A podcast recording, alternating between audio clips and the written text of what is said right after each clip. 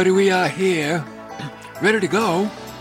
Dave Theory, New Hope Radio, the Hope Club podcast. Love the Word of God. Love having you guys come around and share that Word of God as well. It's so important. You know, we're living in crazy times. So our strength is really in God's wisdom, which is found in His Word. I want to begin a series today. We're going to look at some Bible men, men of the Bible. And ladies, it's for everybody. It's for you too. That's okay. We'll do one later for the ladies of the Bible too. But it's going to be a character study for the Christian man. And I think that the men that we'll be looking at, we can derive some really good insights for our own personal walk.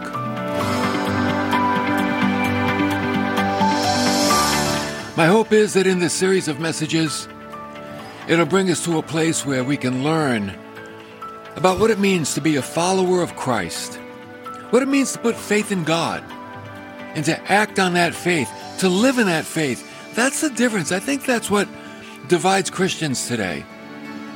Those that say they have faith, and maybe they do, and then those that live in that faith, and they let that faith direct their steps.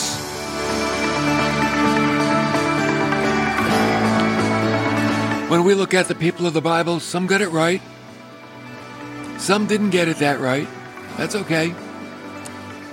But we can learn from all of them. Today we begin with a man called Noah. Oh, we're all familiar with Noah. And we find his story beginning in Genesis chapter 6. I want us to look at the person of Noah as well as the life of Noah. Because if you're going to study the life of a person, you've got to look at their character too. Matter of fact, wouldn't you say the character shapes the life? I think so. I think it would. So you don't want to work on your life, you want to work on your character. That's the key. Let the character shape your life, okay? So we pick it up with Noah. Um, he lived in a very contentious environment. He was kind of like a square peg in a round hole. He experienced circumstances that have never occurred before and will never occur again. The whole world was in wickedness. I mean, like every person. There was not one that was righteous except for him. That was it. Just him. And God was going to do something that seemed very strange and he invited Noah to come along. Do you like it when God invites you to into what he's doing? He's going to do something and he says, come on, I want you to be part of this. Sometimes the things God does by sight, they look a little crazy. God, really? You're really going to do that? You really want me to be part of that? I don't know. I mean, think of what God told Noah. And Noah said, let's get at it. We could try to imagine what it was like living in an ark. An ark is this large floating vessel for a whole year. And with all those animals, the smells, the tight quarters, the noise of all those critters, that would certainly tax the imagination. But I don't want this study to tax your imagination. I want it to bring you to a place where perhaps maybe you yourself have felt like Noah at one time in your life a person against the world. The whole world was against you. The Lord called Noah, and he spent the next, what? 120 years building God's salvation ship. 120 years after he was called. Now, during that time, you know what the Bible calls Noah? A preacher of righteousness. And I think he was preaching of the coming judgment. That's what I was thinking of. That a judgment was coming. And uh, he was getting people ready for it. But you know, the people, they didn't care. They didn't care about any judgment that was coming. But Noah kept at the task. You know why? He was a faithful man. You see, a faithful man keeps at the task even when everybody else is against him. Oh.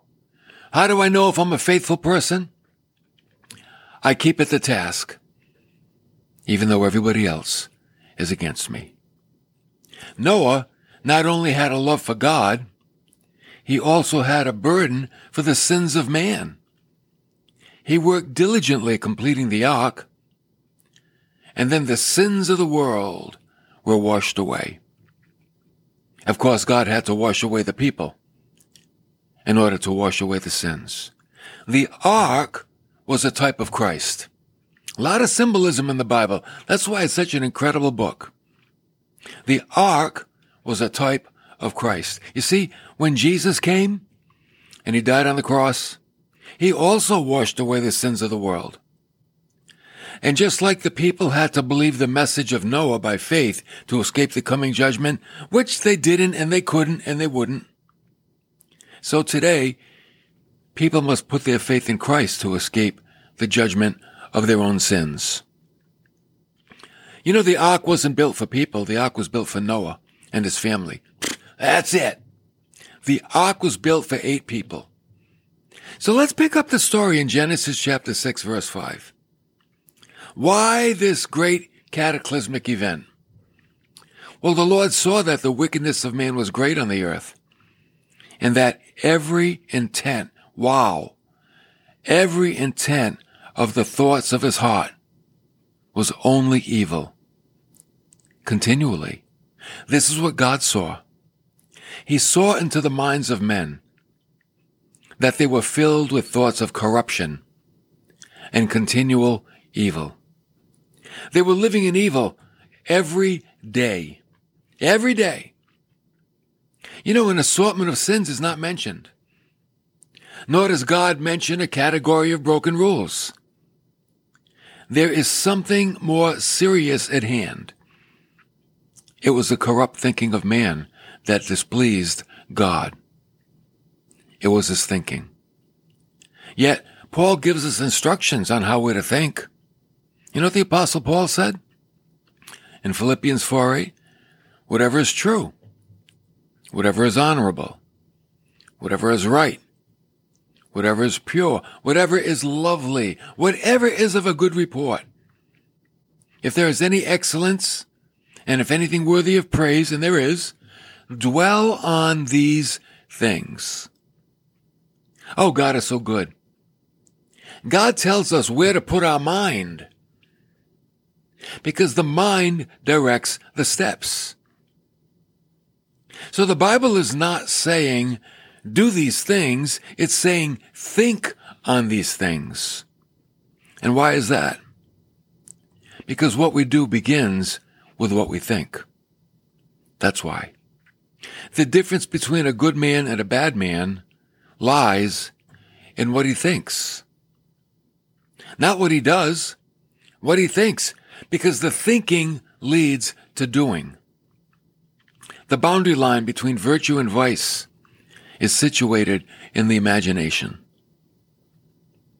You know, we live in a day and age today here in America where people don't think and look inwardly.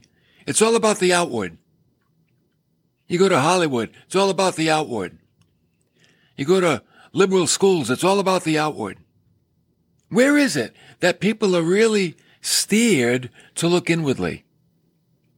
To train their mind to think on positive things so they can have a positive outcome in their life. Not too many places. I'll tell you where. The church. That's where. The church. The Christian school. The Christian school trains kids. The training begins on the inside, in the heart. And then it works its way outwardly.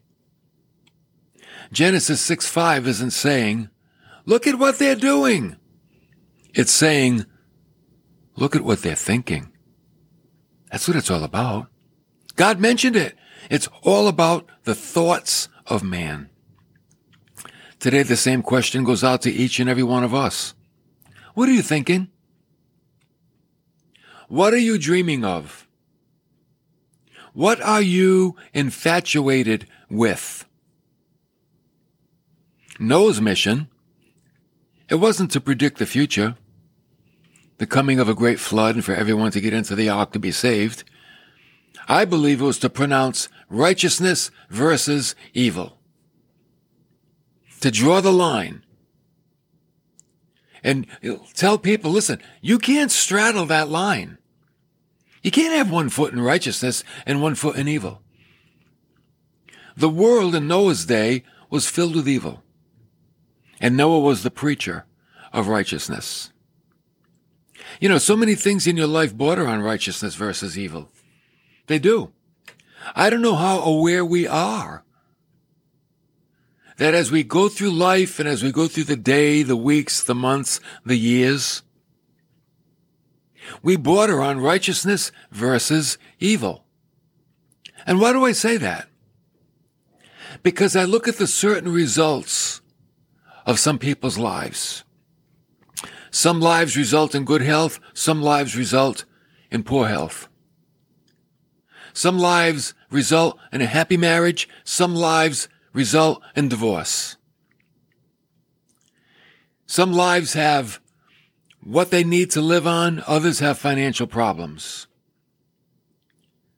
Some people, they know how to live at peace. Others seems to be conflict all the time. Why?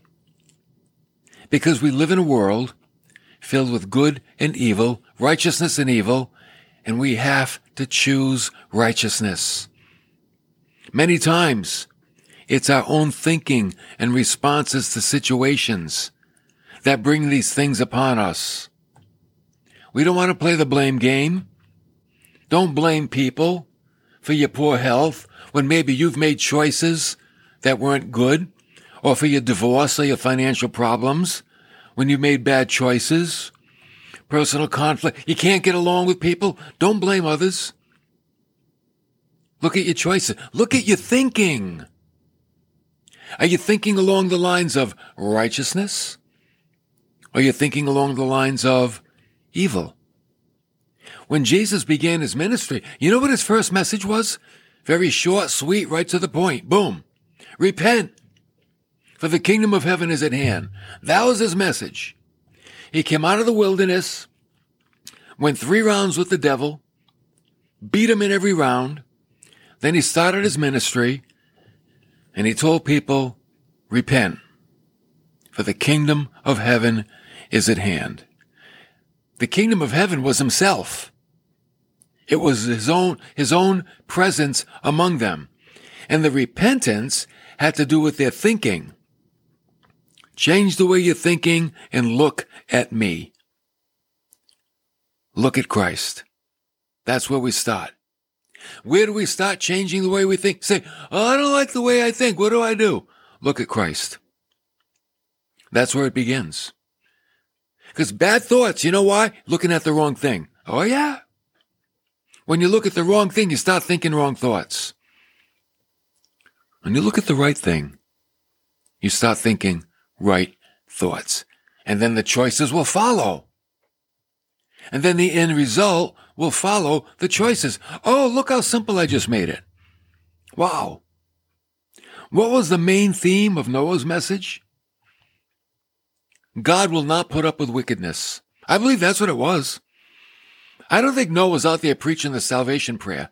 Come on, everybody, pray this prayer, get in the boat. No. The boat wasn't made for them. It, it was made for Noah and his family. I believe Noah's message was God will not put up with wickedness. And he's going to wash it all away. And that's why even today, oh, there's still wickedness in the world. We need reform.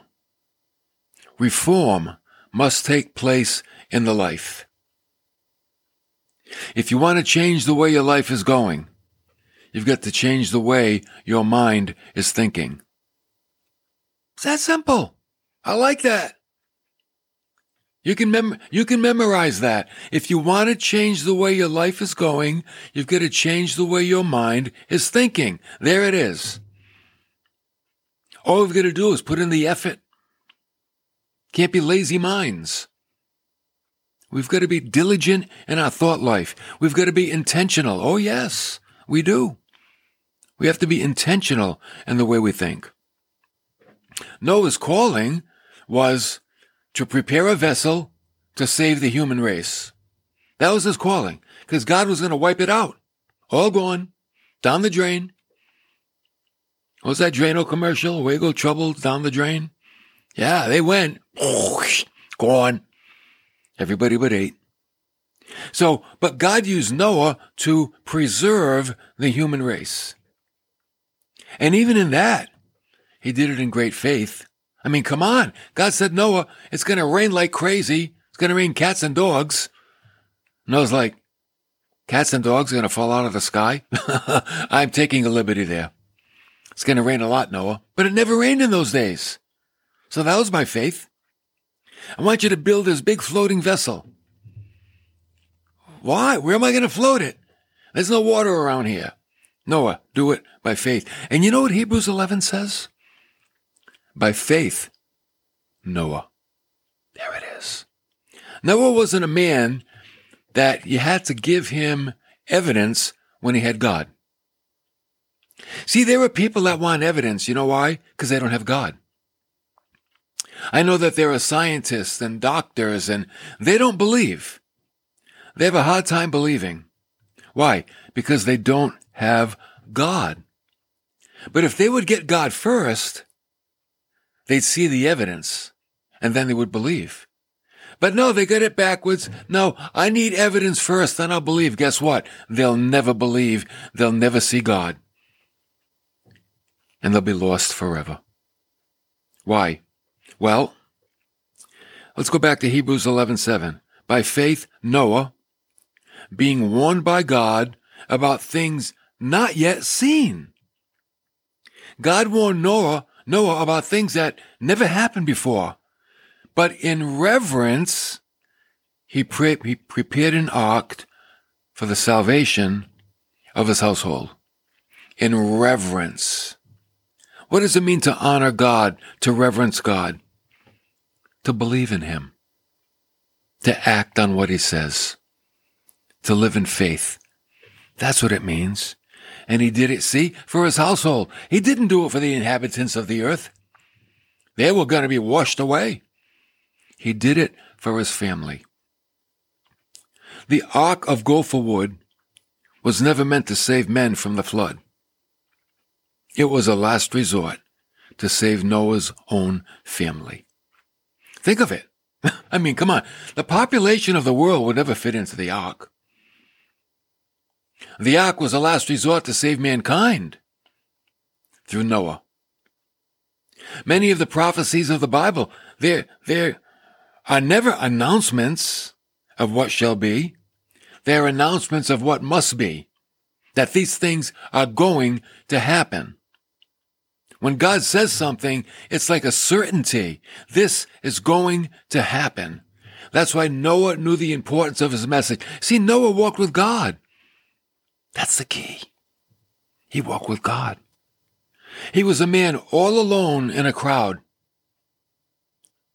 all alone in the world. He was concerned with the things of the Spirit. They were concerned with the things of the flesh. That's the difference. Now, every Sunday school child knows the story of Noah and the outcome. They know that. We're going to leave him here, waiting under the rainbow, the rainbow of the promise of better days. But three things Noah leaves us with. Number one, even where corruption has risen into a flood, it has never conquered the world. Think about that. Evil can get really bad. It'll never conquer the world. Oh, and the Great Tribulation, pff, look out. It's going to be the worst time human history has ever seen. It still won't conquer the world. No. Why? Because he's got the whole world in his hand. And nothing's greater than Christ. He's got you and me, brother, in his hand. Got the little bitty baby in his hand. He's got the whole world in his hand. I like that song. Gotta bring that one back. So no matter how great evil becomes, God still gets the victory. Number two,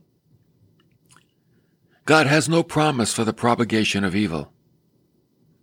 It is only for the faithful. And it's in, in your own faithfulness that you can share in the promise of God. See, the followers of Christ, we have thousands of promises that we can lean on, that we can look forward to. There are no promises for the evil. There's one certainty. The lake of fire. That's it. One. That's all they get. But the people of God, thousands, thousands of promises that we can lean on today and we could look forward to in the future. Number three, I like this. God always has a remnant. People waiting in the wings to do his bidding and share his message. The remnant was one in a whole world, Noah. But he's always got a remnant. Let me ask you, will you be one of them? Will you be part of God's remnant that God will use to bring the message of righteousness versus evil? Because that's what people need to hear. You know, people are going to church today and they're having their ears tickled. It's all about love, love, love. It's like cotton candy. Yes, God is love, but he's also justice. And people need to realize, wait a minute, wait a minute, justice is coming. What side of justice am I on? Am I on the side of justice where my sins have been atoned for? Or am I on the side of justice where I'm still lost in my sins? And I will bear the consequence of that. That's the message we get to preach in church. That's the one that saves people and brings them out of darkness into God's light. So, as Noah was a man, all alone in the world, have you ever, felt like that? Maybe. Maybe you feel like that at work.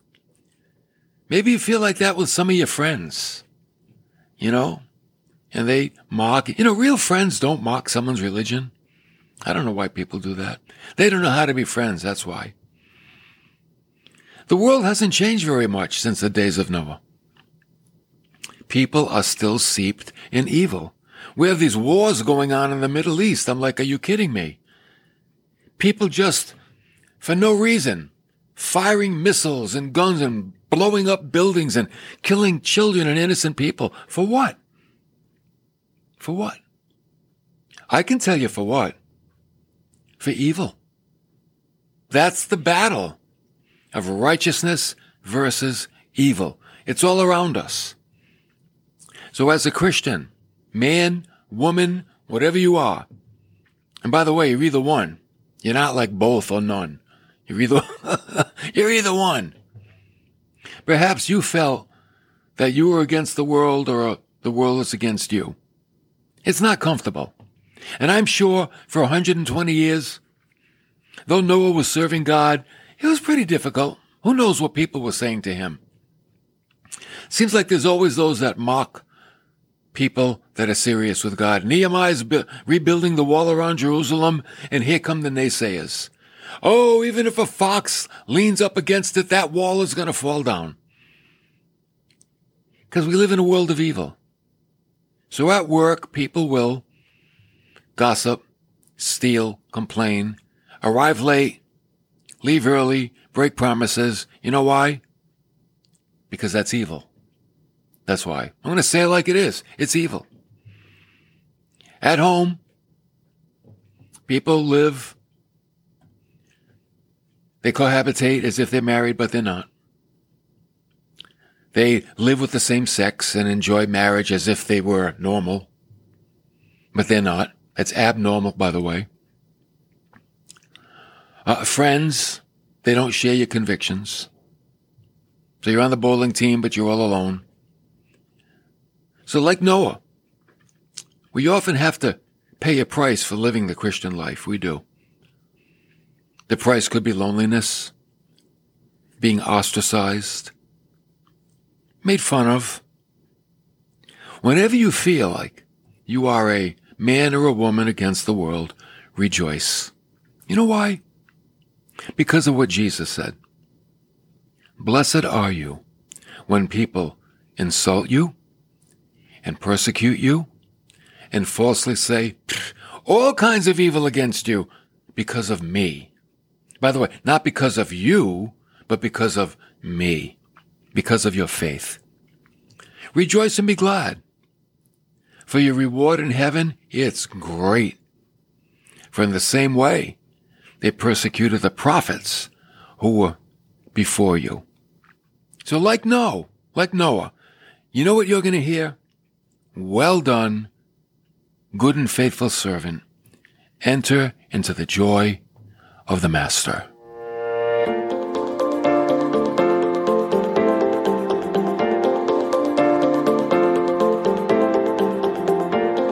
Oh, isn't it worth it hearing that? From Jesus himself? Are you kidding? He looks you right in the eye and he says, Well done. Good job. I saw you down there. And you stood strong. You stood faithful. You didn't waver. Well done, good and faithful servant. Look, there's the joy that's been waiting for you.